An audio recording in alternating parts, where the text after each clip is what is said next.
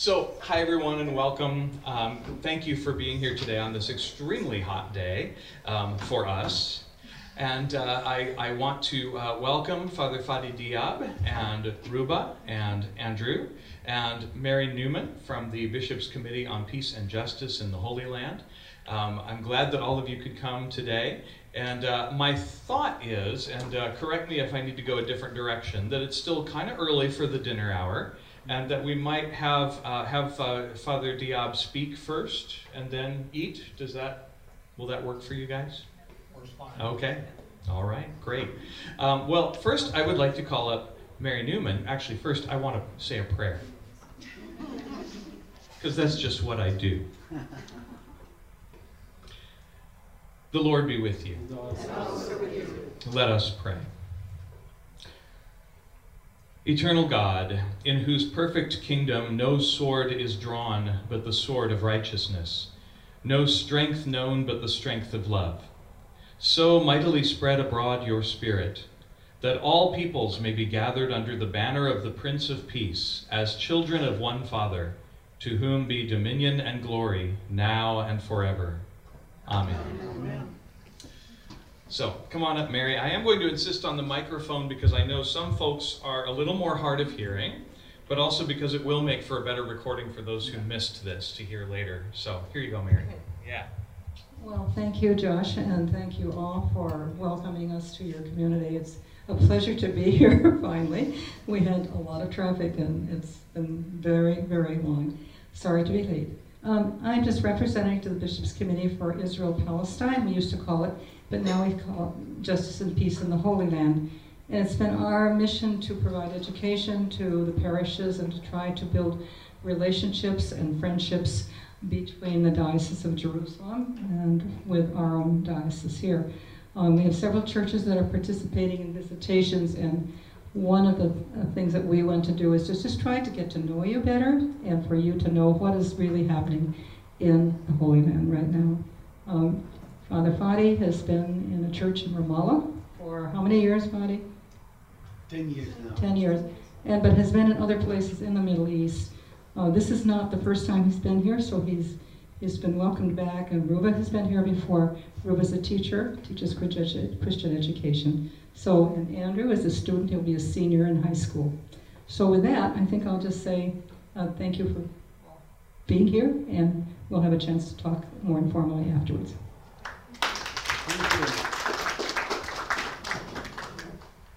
Thank you. Uh,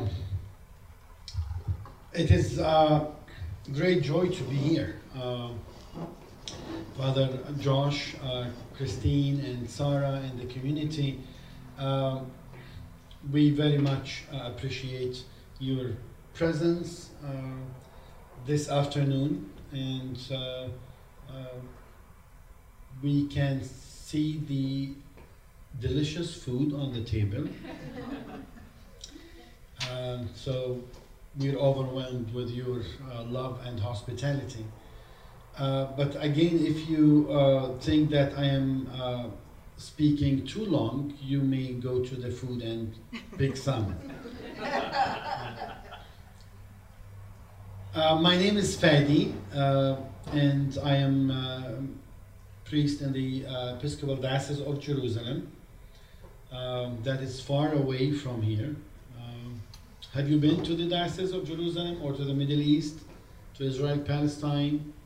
Just one. So Father Joshua, just one, two too. So Father Joshua, please plan a trip.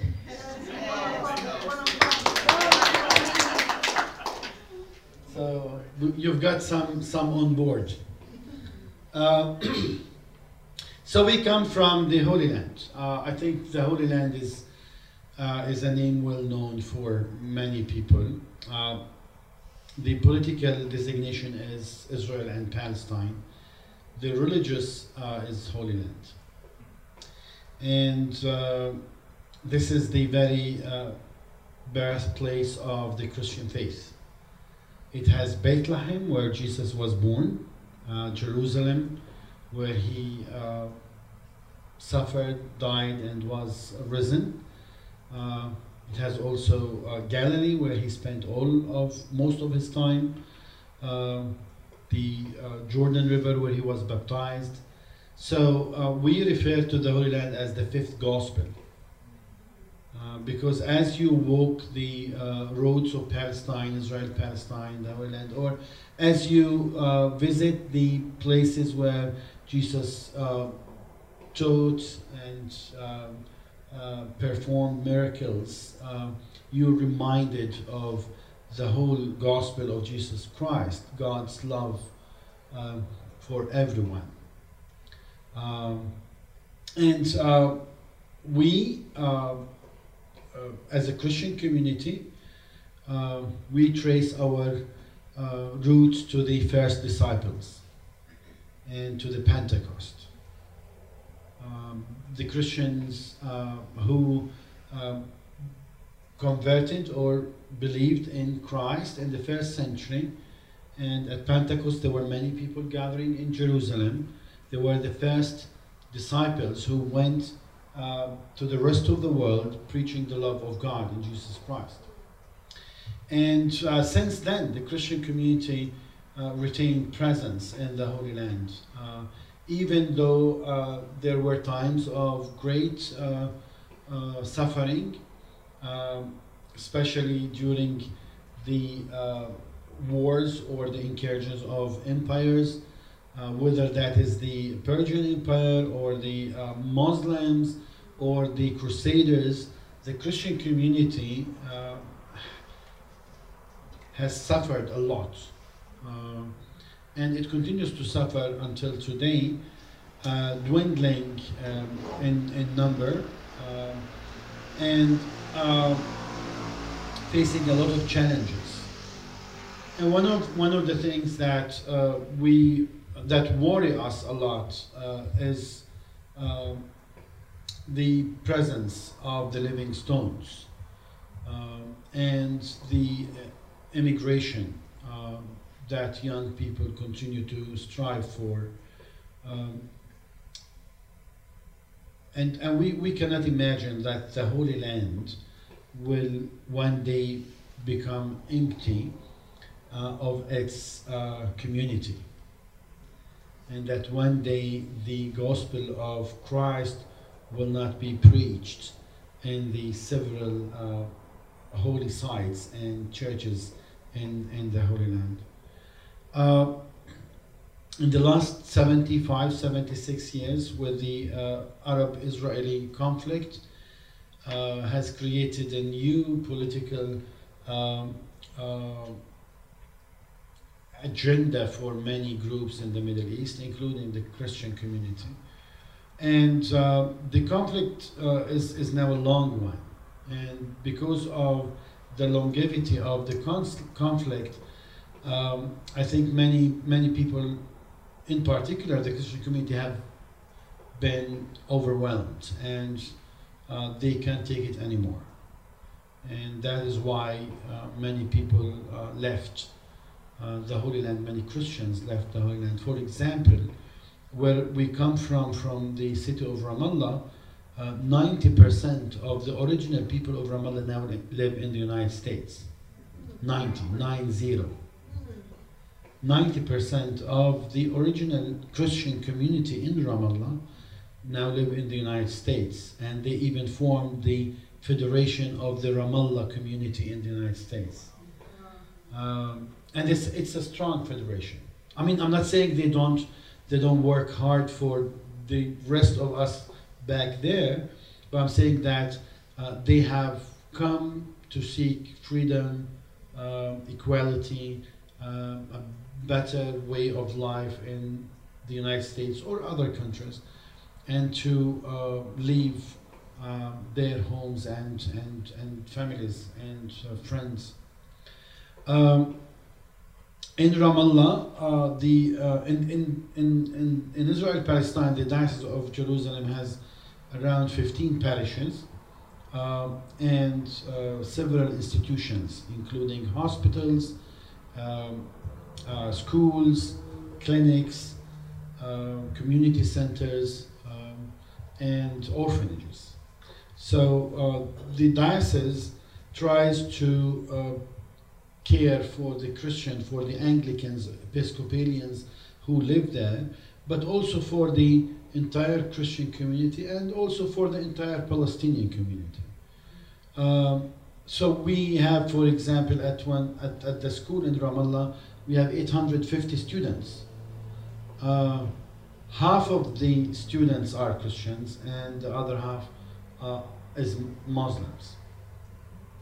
Uh, and the Christian, the Christian half consists uh, of different denominations, including Orthodox, Catholics, Lutherans, and the rest, and of course Episcopalians. But we are, uh, we take pride of our uh, school in Ramallah because it has the highest percentage of the Christian body, student body. Other schools would have like 10, 15%, maximum 20.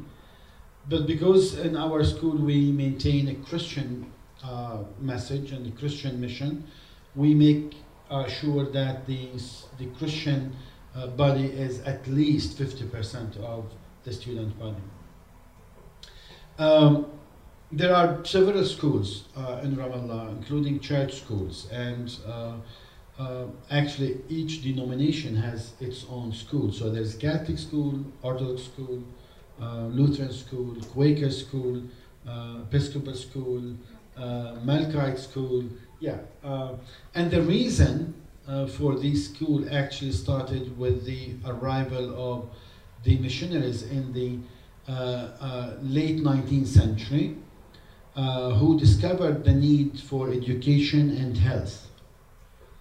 Uh, and that is why the missionaries started building schools. And the second uh, Episcopal bishop in Jerusalem built 42 schools, like in the 1890s. Uh, um, some, I mean, when we say 40, like schools in, in the nine, in the 1890s, they would be like small schools, you know. Uh, but the need was was great for education and for health uh, care, and that's why many of the churches established. Um, what is funny about establishing, not funny, what is really interesting about establishing um, schools is that the missionaries who came to the Middle East, uh, mainly uh, Catholics, um, Anglicans, and Lutherans, uh, who came from Europe, uh, they would build two schools at the same time. And how is that? They will start a school, then the Eastern Orthodox churches will fear that you know the community will go after the school, then they'll build another school.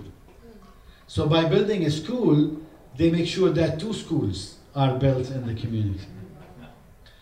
Um, but uh, uh, to, to go back about, about uh, the Christian community and the need to uh, really um, support and pray for that community in, in Israel Palestine is that uh, it, is, it is a suffering community and it feels forgotten by the rest of the world.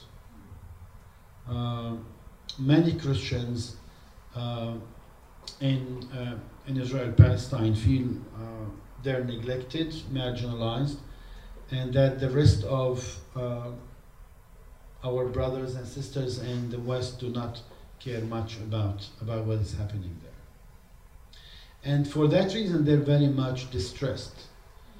And I think it's very important that we let them know that we care about them and we pray for them.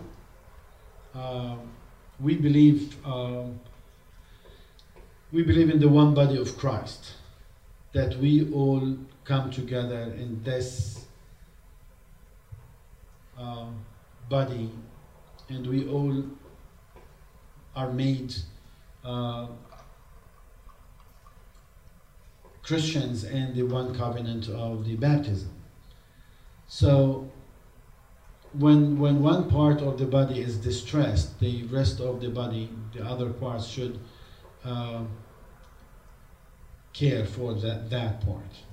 Uh, and so we're, we're coming uh, invited by the uh, Bishops Committee, and this is a long partnership link with the Diocese of Olympia, and and I think many uh, clergy and bishops visited uh, and talked to uh, parishes.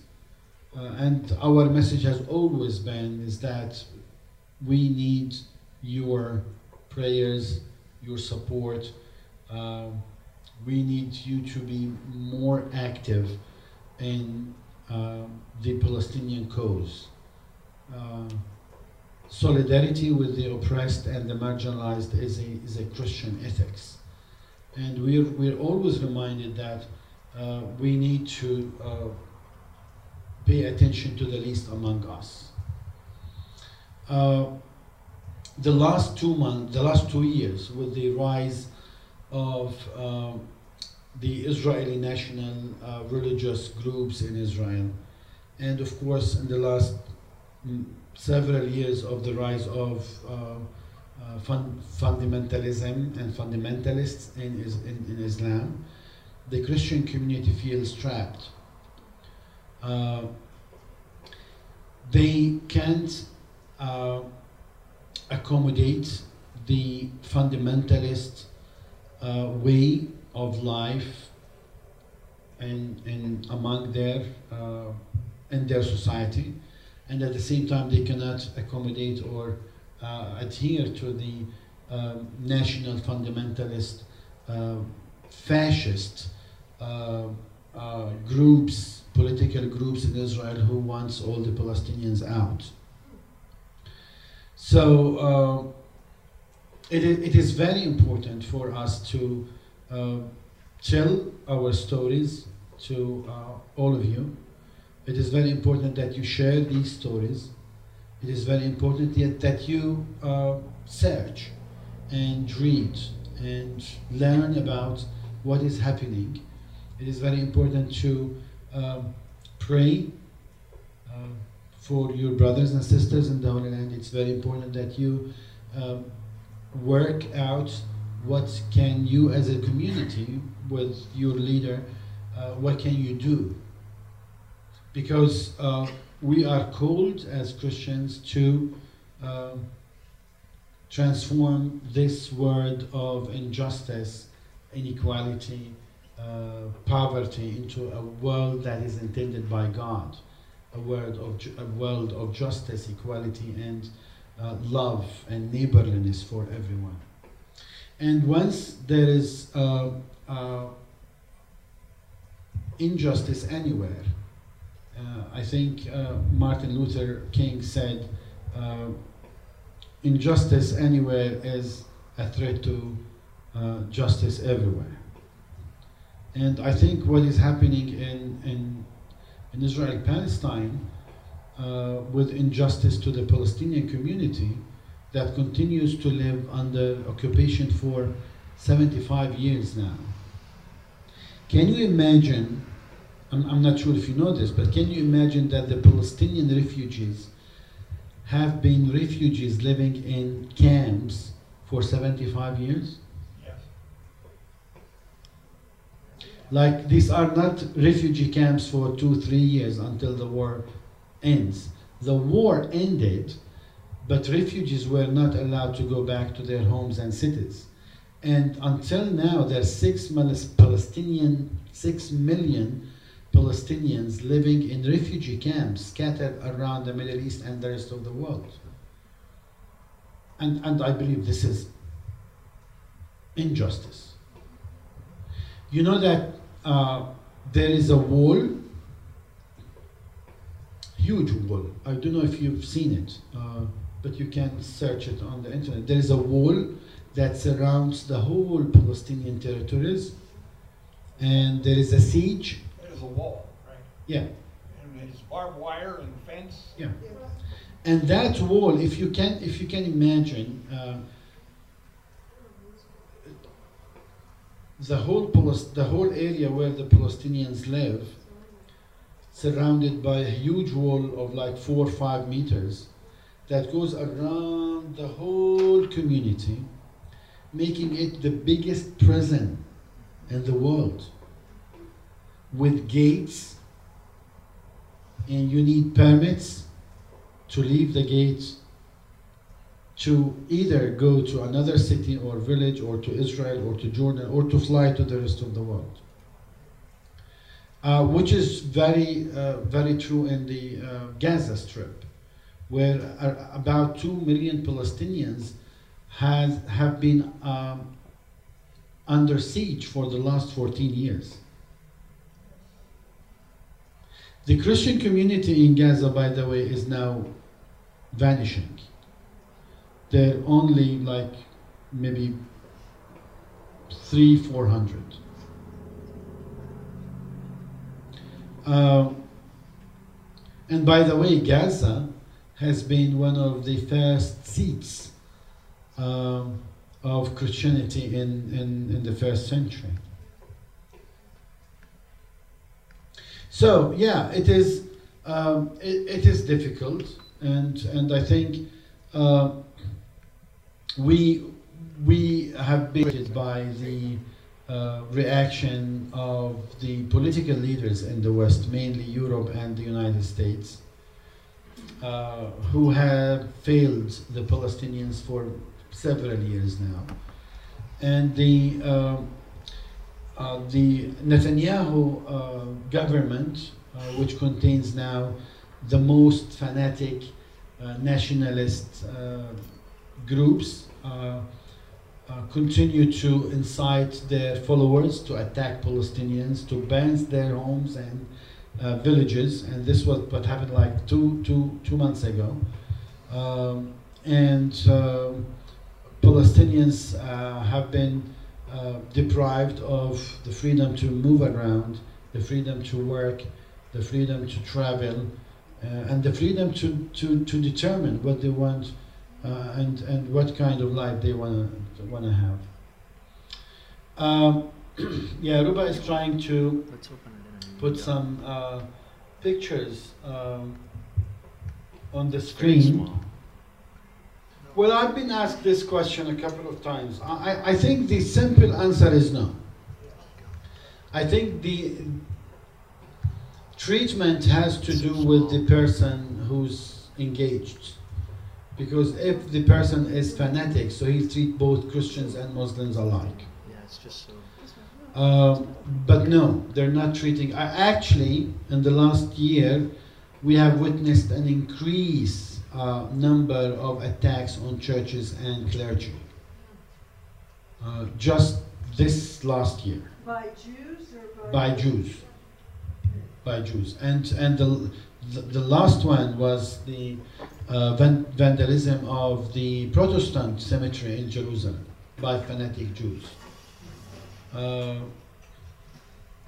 I, am not sure if, if, if we'll find this, but there are a couple of uh, YouTubes where you can see um, uh, on, on the internet about the uh, vandalism of the churches by Jewish fanatics. Uh, I'm not saying that the Palestinian Christians are treated very well by the Muslims.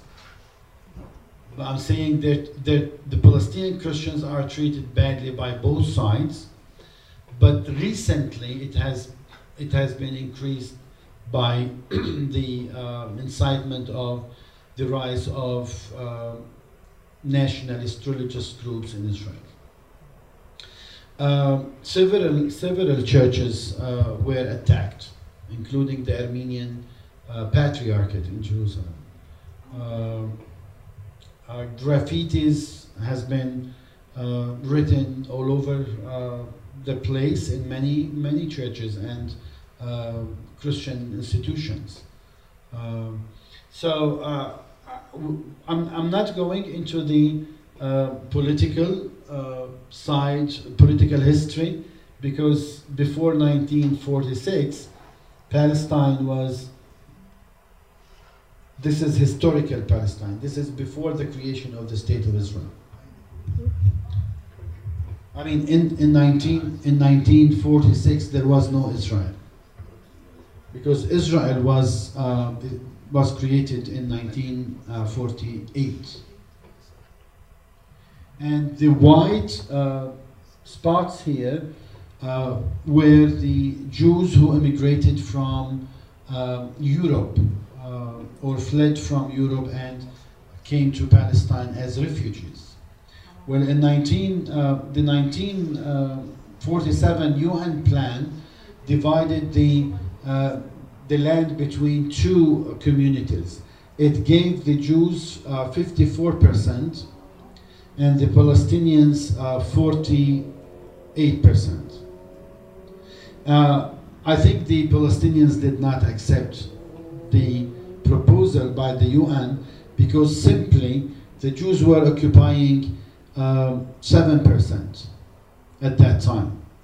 So they, the Palestinians saw that that is unfair to give uh, the community of a 7%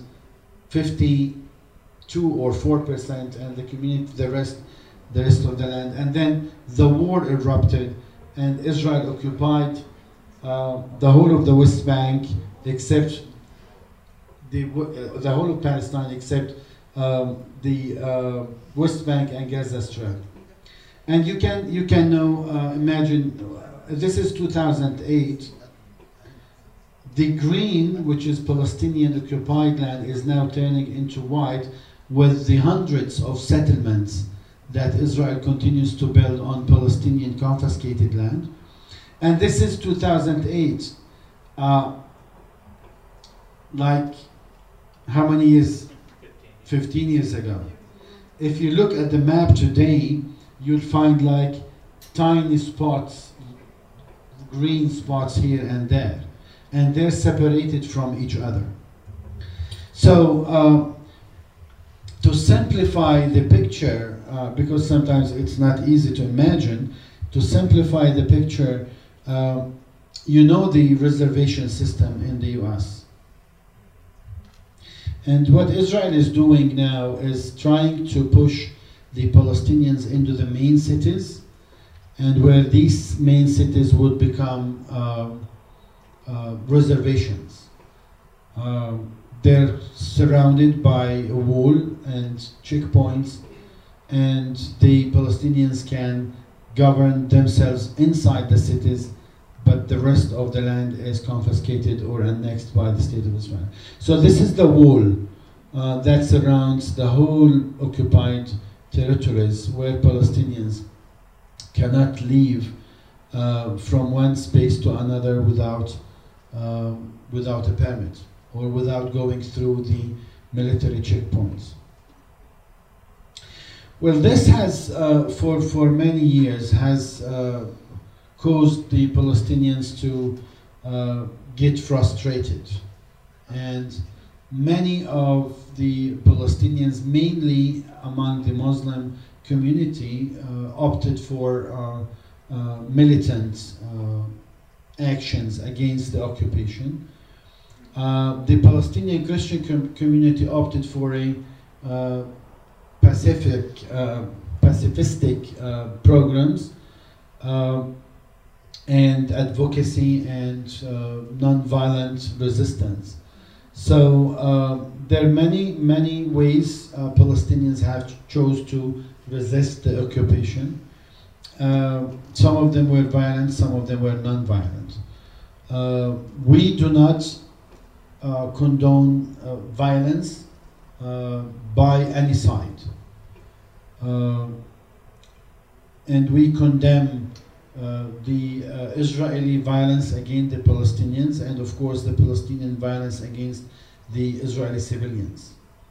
Uh, and we think that uh, this conflict should be solved peacefully through the negotiation, but unfortunately, in the last uh, 15 years, the state of Israel has neglected or rejected negotiation with the Palestinians. Even though the US government uh, administrations, several administrations except the, the, the previous one, uh, have tried hard to uh, break the ice and bring the two groups together, but the Israeli government has always refused to sit and negotiate with the Palestinians.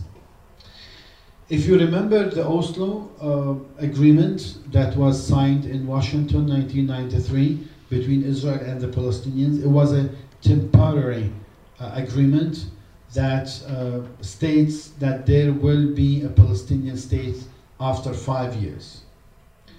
And after that agreement, agreement, uh, Rabin, Ishaq Rabin, the uh, Israeli leader who, who signed the agreement, was assassinated by an Israeli nationalist.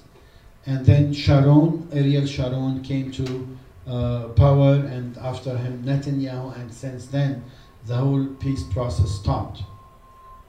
And uh, none, none uh, among the um the uh, Quartet groups, including the U.S., the European Union, the United Nations, Russia, and Germany, was uh, no, without Germany, uh, was able to uh, bring uh, the Israeli to uh, the Israeli government to uh, consent with the Oslo Accord that the they signed, and now the plan is for annexing the rest of the West Bank and creating the what we call the Bantustan uh, system.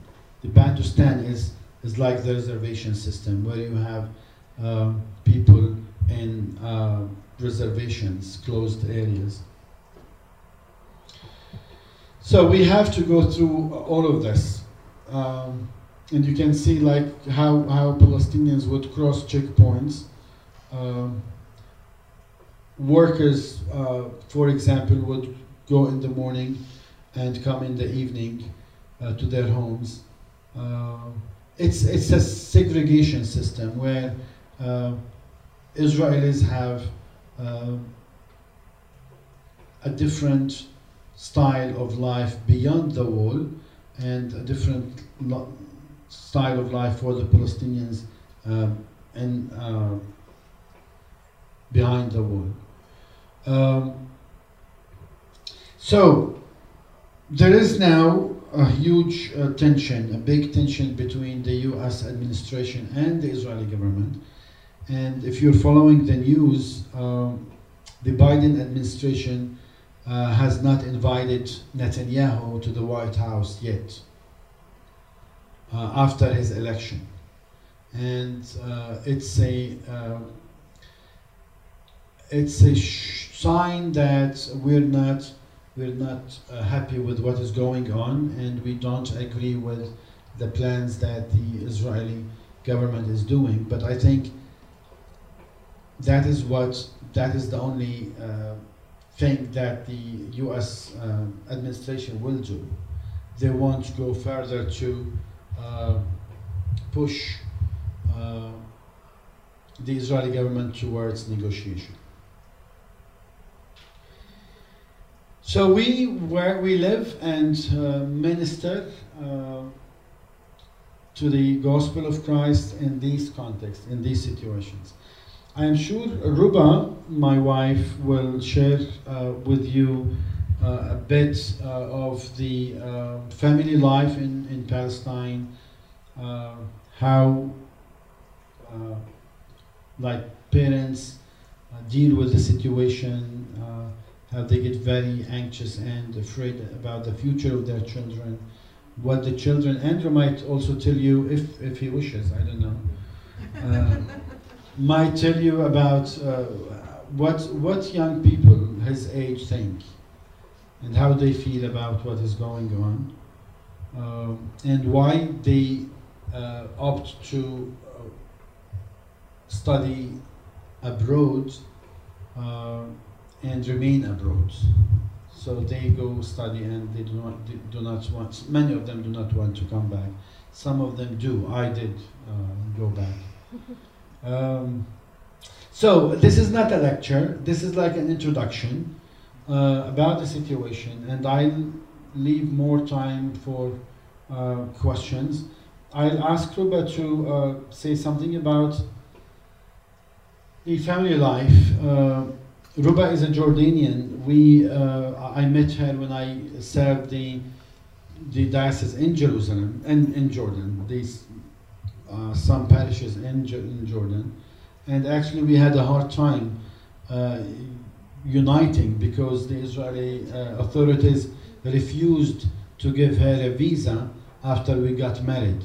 So we got married, and I went to Ramallah to serve the community in Ramallah, and she remained in Jordan. There was no Zoom then. I, I wish there was Zoom. it was a, it would be a, a- bit easier with Zoom. So yeah, uh, so we had also uh, our own struggles uh, as well, as many Palestinians uh, do. Uh, Ruba. And Dala Intiwara. Uh, it's, uh, it's good to be here. Thank you for coming. Uh, so, uh, if you want to start talking about the my experience, I'm a Jordanian, originally Jordanian. I accompanied, accompanied my husband during uh, his ministry in Palestine. Uh, after getting married, after five months of getting married, so, as a Jordanian, I am. Uh, I shouldn't, it's not easy to go and cross the border between Jordan and Palestine unless I have a visa. And since I am uh, married to a Palestinian, uh, there should be something called the family reunification. And at that time, we're talking about uh, 23 years uh, before, the, during Intifada, it was mission impossible to get, you know, family reunification. So uh, we get married in Jordan, and uh, after five months, after fighting for five months actually, Fadi was able to get a visitor's permit for his wife to come and join him in his ministry in Ramallah. Uh, I accompanied my husband, and uh, I stayed there for only three three months. And after the visit- visitors imper- uh, uh, permit is over, I have to cross the border again to join my family because I'm illegal. So we kept doing this uh, for four years, crossing the border and coming. And uh, at the end, the soldier uh, told Fadi that if she crosses the border, you won't be able to bring her again to Palestine. So uh, we decided that I should stay illegal as an illegal citizen in Palestine because you know I became pregnant and uh, Philip was on the way and it was difficult you know to keep crossing the borders and what about school what about nursing your uh, children. It was really difficult at that time. So uh, I stayed a legal citizen for another four years. And uh, in 2008, uh, the uh, Israeli granted people the, the Palestinian IDs. I know a neighbor in in a parish in, uh, in the northern part of Palestine, in Zababda, where we served. She was a Jordanian, and she stayed in Palestine, in Zababda in particular, for more than 20 years as an, an illegal citizen. So when I took my ID, luckily in four years, she did her ID after 20 or 25 years being illegal. We were at that time about 50,000 illegal citizens in Palestine waiting for their citizenship. Imagine how it's hard you know, to be separated.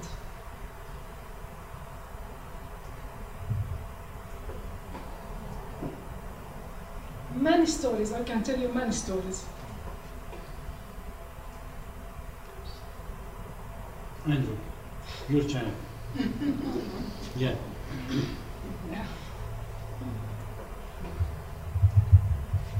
Hi. It's a pleasure being here. Um, well, as as a teenager, I face me and my friends, of course, and uh, I feel that I speak uh, on behalf of all of the children or young people in Palestine. Uh, we face difficulties every day, even in cities. Some uh, we don't get the some some uh, young people don't get uh, enough education. Um, they don't they don't go sometimes they don't go to school or they don't even finish school. Um, Because being arrested by the. Israelis. I have a friend uh, who was arrested last year. Uh, he's my classmate. Classmate. He was arrested by the Israeli soldiers. Um, they came at 3 a.m. in the morning and took him brutally, uh, brutally arrested him. Um, and he spent like six months in jail and another six months like in house arrest. So yeah, he um, spent most of his year in in um, uh, in jail. So yeah, this is the kind of difficulties that we face as uh, young people in Palestine. Thank you. Andrew. So uh, let's talk about you know traveling. Sorry, Ruba, do you mind getting right into the mic? Yeah. You can just point it Yeah, down. yeah. That's good. That's I'm not tall enough. You know. Yeah. I can lower it Can you when lower? we do that. Yeah. You got it. Down. I just can hold it. Oh, that works too. So uh, if you wanna come and visit, of course, uh, our hearts and our doors are open for you all. Uh, it's much easier for you to come and visit the Holy Land rather for us as Palestinians to cross the border. Here's Qalandia border, which is the main border from Ramallah to Jerusalem. So it is much easier for you to come and visit the Holy Land and the churches um, rather than Palestinians. Because every time we have to cross the border, we have to present a permit. Imagine yourself, you know, traveling all around the states, having your passport and ID with you. We had the chance to, to, cross the border to Canada when we arrived, and it went as easy as we couldn't imagine. Just, you know, a lady from a window just appeared and say, good morning, uh, and just took our passport, scanned it, and gave it back our passport and enjoy your stay in Canada. See, we're, we were astonished. We're not used to be treated like this. So life is easy here. You can move, travel, uh, just uh, plan a picnic or to travel to any way or uh, to the world, but we can't. What, kind of a passport do you have? Is it a I- I- Palestinian passport? I have a Jordanian, but my husband and my two sons have the Palestinian one, since I'm Jordanian. And as a Jordanian, I cannot fly from Ben Gurion, from Tel Aviv. That's why we, we as a family, we have to fly to Jordan first and fly from Jordan to um, the United States. Thank you. You're welcome. Uh, regard, yeah. I'm sorry to cut you. You said you lived in Palestine for four years before you got your your papers, right? Yes, So how come you still use? How come you were not giving the Palestinian passport, but? Because all the issue is related to the Israelis. The, the, the Palestinian Authority has nothing to do with issuing. It's a matter of political issue that has to do with the Israelis. And this is the only uh, authority that issues the family reunification. Because, you know, they don't care about uh, un- uniting uh, families. Just, What- ju- ju- just on this point, uh, I think, uh, sorry. Pa- Palestinians do not have citizenship. We don't have citizenship. We have residency. So the ID and the passport that we travel, it's a travel document. Uh, it's a residency. uh, that allows us to live and travel and come back. Um, as you know, uh, the, the, the state of Palestine, is not recognized by the international community uh, and especially the uh, Security Council. And that is why what we hold uh, is a travel document uh, and a residency. Um, and for your question, um, when the second intifada uh, erupted in 2000, uh, as a punishment for all the Palestinians, Israel took uh, several measures. One of them is freezing the family uh, reunification process. So if you marry uh, someone that is not Palestinian, uh, they'll either they visit first and stay illegally for like 20 years, 25 years, or eventually you decide to leave the leave Palestine and go and live outside with them. It's a process to uh, push people out, and it's a process to also make life miserable for the families inside Palestine. And that is why uh, there was a breakthrough in 2008 uh, in the negotiation between uh, the Israelis and the Palestinians, and I think it was during Obama's uh, administration. And uh, as, a, as a gesture, the uh, Israeli government released 20,000 out of 60,000. So Ruba was among the 20,000, and we were lucky. But there are now in Palestine more than 50,000 women, mainly women, who, li- who live illegally. They don't have their documents, they're undocumented. And for someone in the United States to be undocumented is not difficult. But if you have 600 checkpoints separating every village and city, it means home arrest, it means home confinement. And uh, when, uh, when was the time to give birth to Andrew?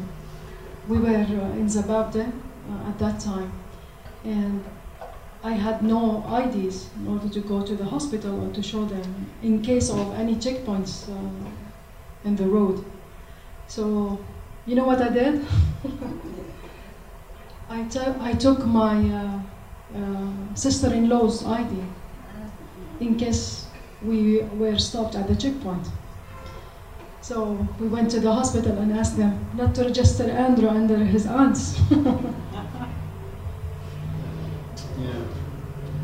yeah. Uh, it seems that you I have to just can't stop myself. It's so difficult to get around. You can be three blocks from where you want to be and have to drive miles and go through a crowded thing like that picture on the left to get through a stop point. To- It's just horrendous. I know. We know. We- We've been living in this for more than 75 years. Oh, I know, I, I just, you say it so acceptingly. Uh, What shall we do? horrible What shall you we have do? Because we have faith Um, and we're looking for the future and we want to live. That's what uh, keeps us moving and accepting because we want to stand still. Okay. More questions? Yeah. Thank you. Go ahead. I, I, I know, I read history in school and I know a little bit about the, um, the Palestinian-Israeli uh, crisis. I know maybe it started like 1945 or something. But during that time, they told us that it was like the return of the Jews to Israel. Yeah. So uh, my question is, how come you said when the Jews came to Palestinian land, they were occupying seven percent of the land. So how come they grew? They Yeah. started growing so fast and almost took over the land. Um, I think you need to go back uh, 2,000 years uh, of history um, rather than the 20th century. Uh, the uh, Jewish revolts, the Jewish uh, community revolted against the Romans in the first century. And the Romans crushed the, the revolt and they destroyed the temple in 70 um, uh, BC. A, AD, sorry, uh, Christian era, uh, CE. And uh, uh, they did not allow the Jews to live in Palestine, so the Jewish people were scattered. Uh, there was another revolt later, and then another defeat, and then after, uh, in, in the middle of the second century, all the Jews were scattered around, you know, the Middle East, um, mainly mainly in areas like Iraq, Syria, Egypt, Tunisia, Morocco, and many of them went to Turkey and Europe. And for 2,000 years, the Jews never returned to Palestine. Some of them would return for a visit, but they uh, uh, lived mainly in Europe. Um, and during the what we call the uh, Inquisition uh, in Spain, uh, some of them fled to Morocco and North Africa.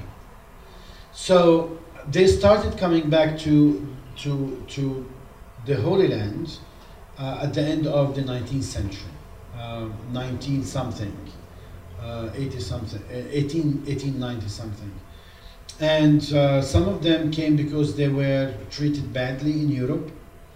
And later they were forced to leave because, you know, the Nazis were, uh, and the Holocaust was uh, a way to push millions of Jews to leave Europe. many of them came to to the Holy Land.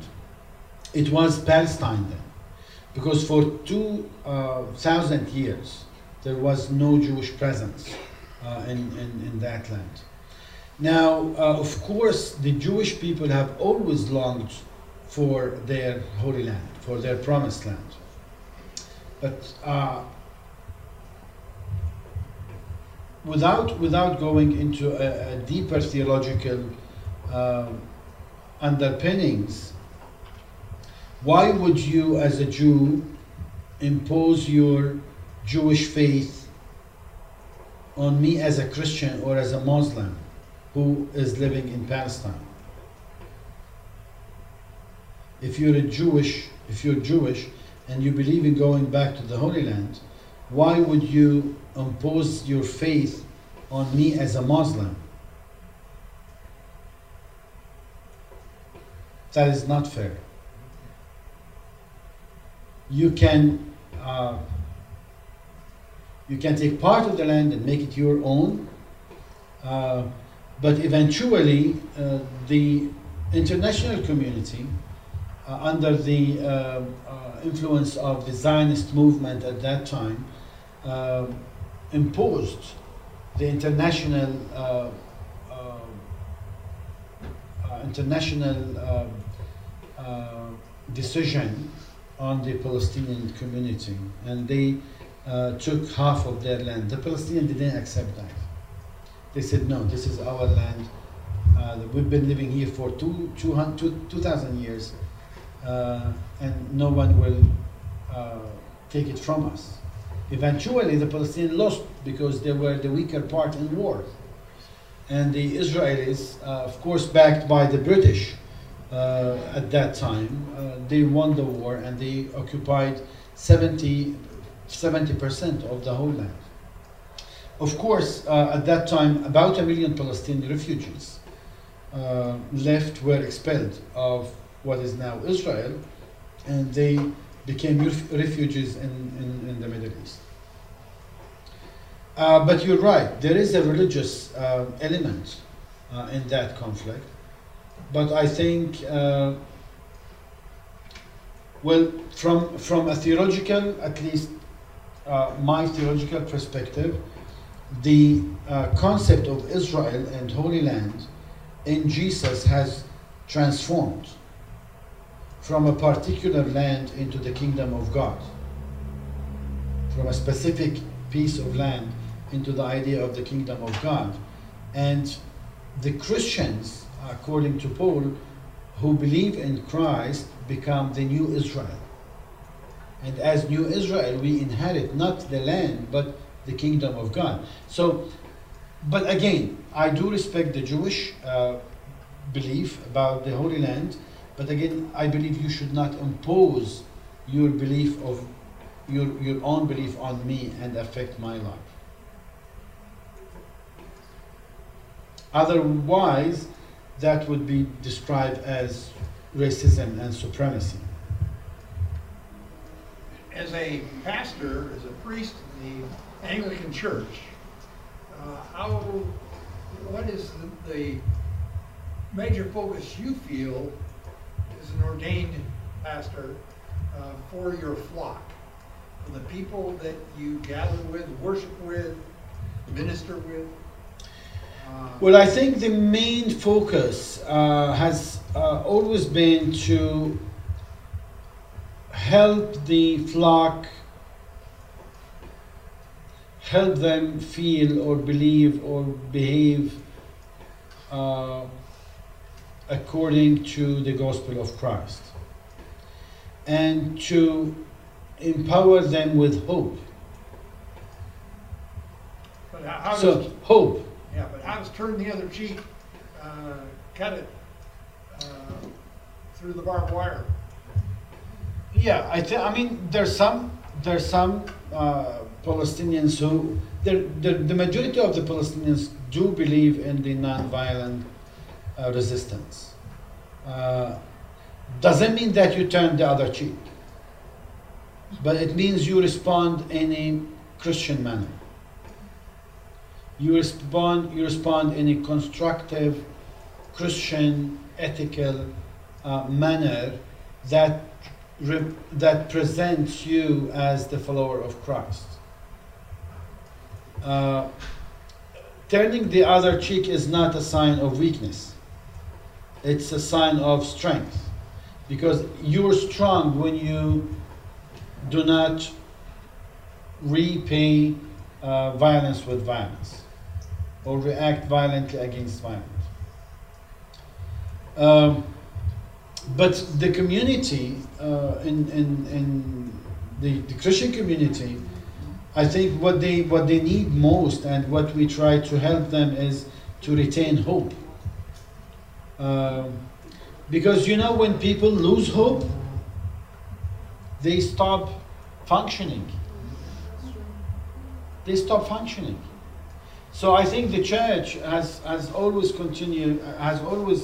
Um, tried its best to provide the community with the uh, means to maintain their hope in the midst of suffering and uh, challenges. Yes. Um, You mentioned that the Christian, the Palestinian Christians believe in non-violence, majority, I majority. yeah. Why the Muslims, Palestinians believe in getting, like, getting them violent to get their peace, right? Yeah. So do you think the Christians and the Muslims, Palestinians not coming together to? Well, they're coming together, but they have different approaches to resistance. That's what I'm saying. Yeah. saying. Do you think the different approach is part of what is affecting Palestinians not trying to get their freedom? No, no. I, I think I think uh, uh, first of all we should not uh, generalize. Uh, like the majority of Christians believe in, in non-violence because some Christian groups were violent uh, throughout the throughout the Israel-Palestinian conflict, and uh, we shouldn't say that like all Muslims are violent because many Muslims do not believe in, in violence and they continue to seek non-violent uh, uh, resistance. But I would say like there's more violent resistance among the Muslim community than the Christian community.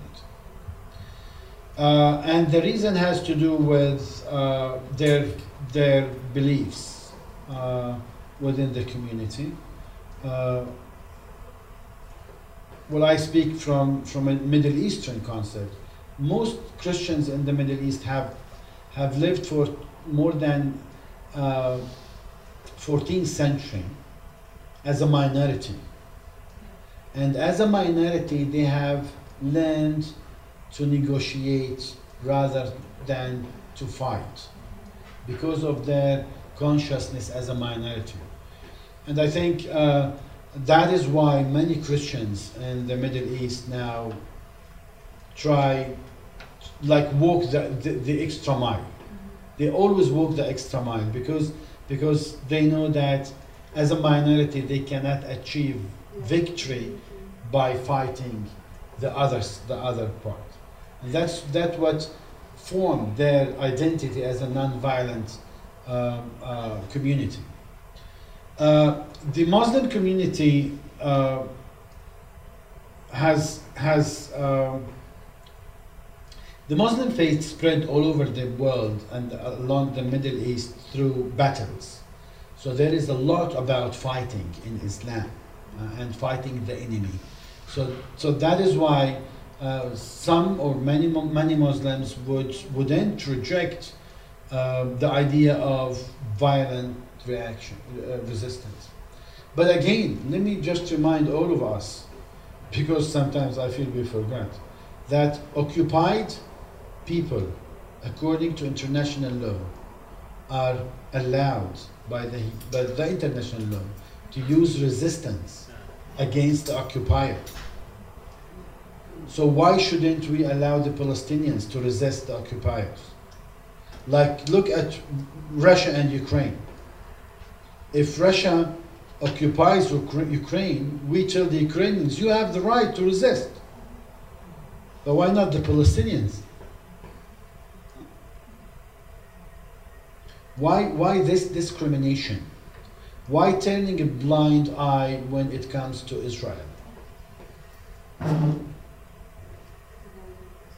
So uh, it is very important that because we always uh, blame the Palestinians for a violent resistance, but they have got the right by the international law to resist the occupier.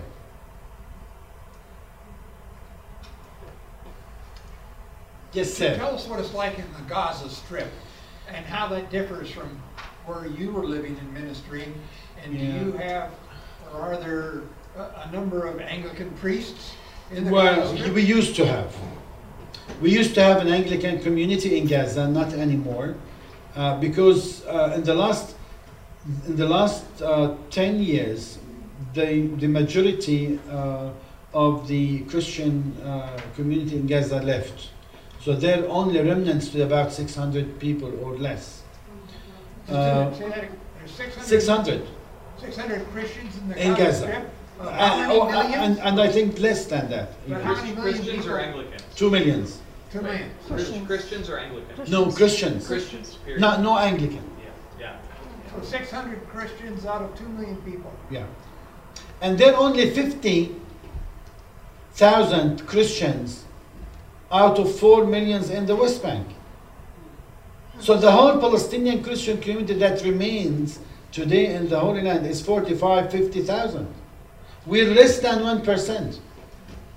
In 1964, during the first uh, uh, map that you've seen, the Christian community was 17%. So when we talk about the Nakba, you know the Nakba? Have you heard about the word Nakba? The Nakba is the catastrophe, the Palestinian catastrophe. The Palestinian catastrophe was not a political catastrophe alone. It was also a church catastrophe. We're talking about 1948. 1948. Yeah. Because in 1948, the church, the Palestinian church, lost thousands of Christians who left their homes, and churches were closed since 1948. So if you go to Israel today, you'll see a lot of churches that were closed in 1948.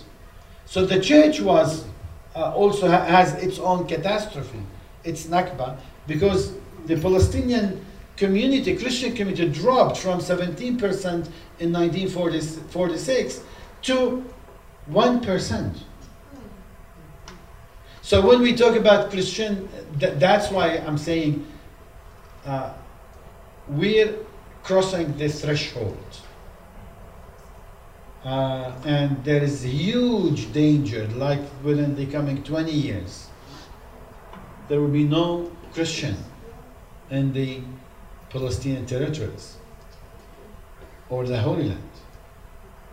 The- I mean, you'll go and visit churches and museums, Except tourists. Yeah. except, sorry, Tourists. tourists, yeah. You'll, you'll be visiting churches and museums, but who will continue the mission that Christ started 2,000 years ago? Yes, Father. Is there any dialogue, is there any possibility of dialogue in the Holy Land between Christians and Jews? Especially, I'm thinking about clergy and rabbinic clergy. Can clergy talk to each other? Yeah, there's some. There's some. Uh, by the way, when when we say like Jewish community, like not all the Jews are unfriendly. There are many friends, uh, and there are many who even support the Palestinian cause, and there are many even who fight for the Palestinian cause. But we're talking about the political, you know, guys who run the country. Right. But but of course we have Jewish uh, friends, and uh, we we have links with schools and with synagogues, um, and even you know some Jews in the United States they're very supportive to the Palestinian cause. So when, when we say like Jews, uh, and I, I always make sure that the Jewish people in general, they're, they're wonderful people. They have always been human rights um, defenders. They have defended the human rights almost everywhere. But when you use ideologies, political ideologies, into religion, then everything turns upside down.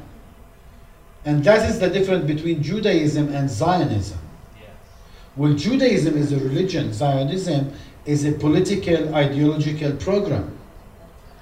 Uh, and that is why there is no, I mean, I think Jews left in, in, in Lebanon, in Syria, in Iraq, in, in Yemen, in Morocco. Morocco.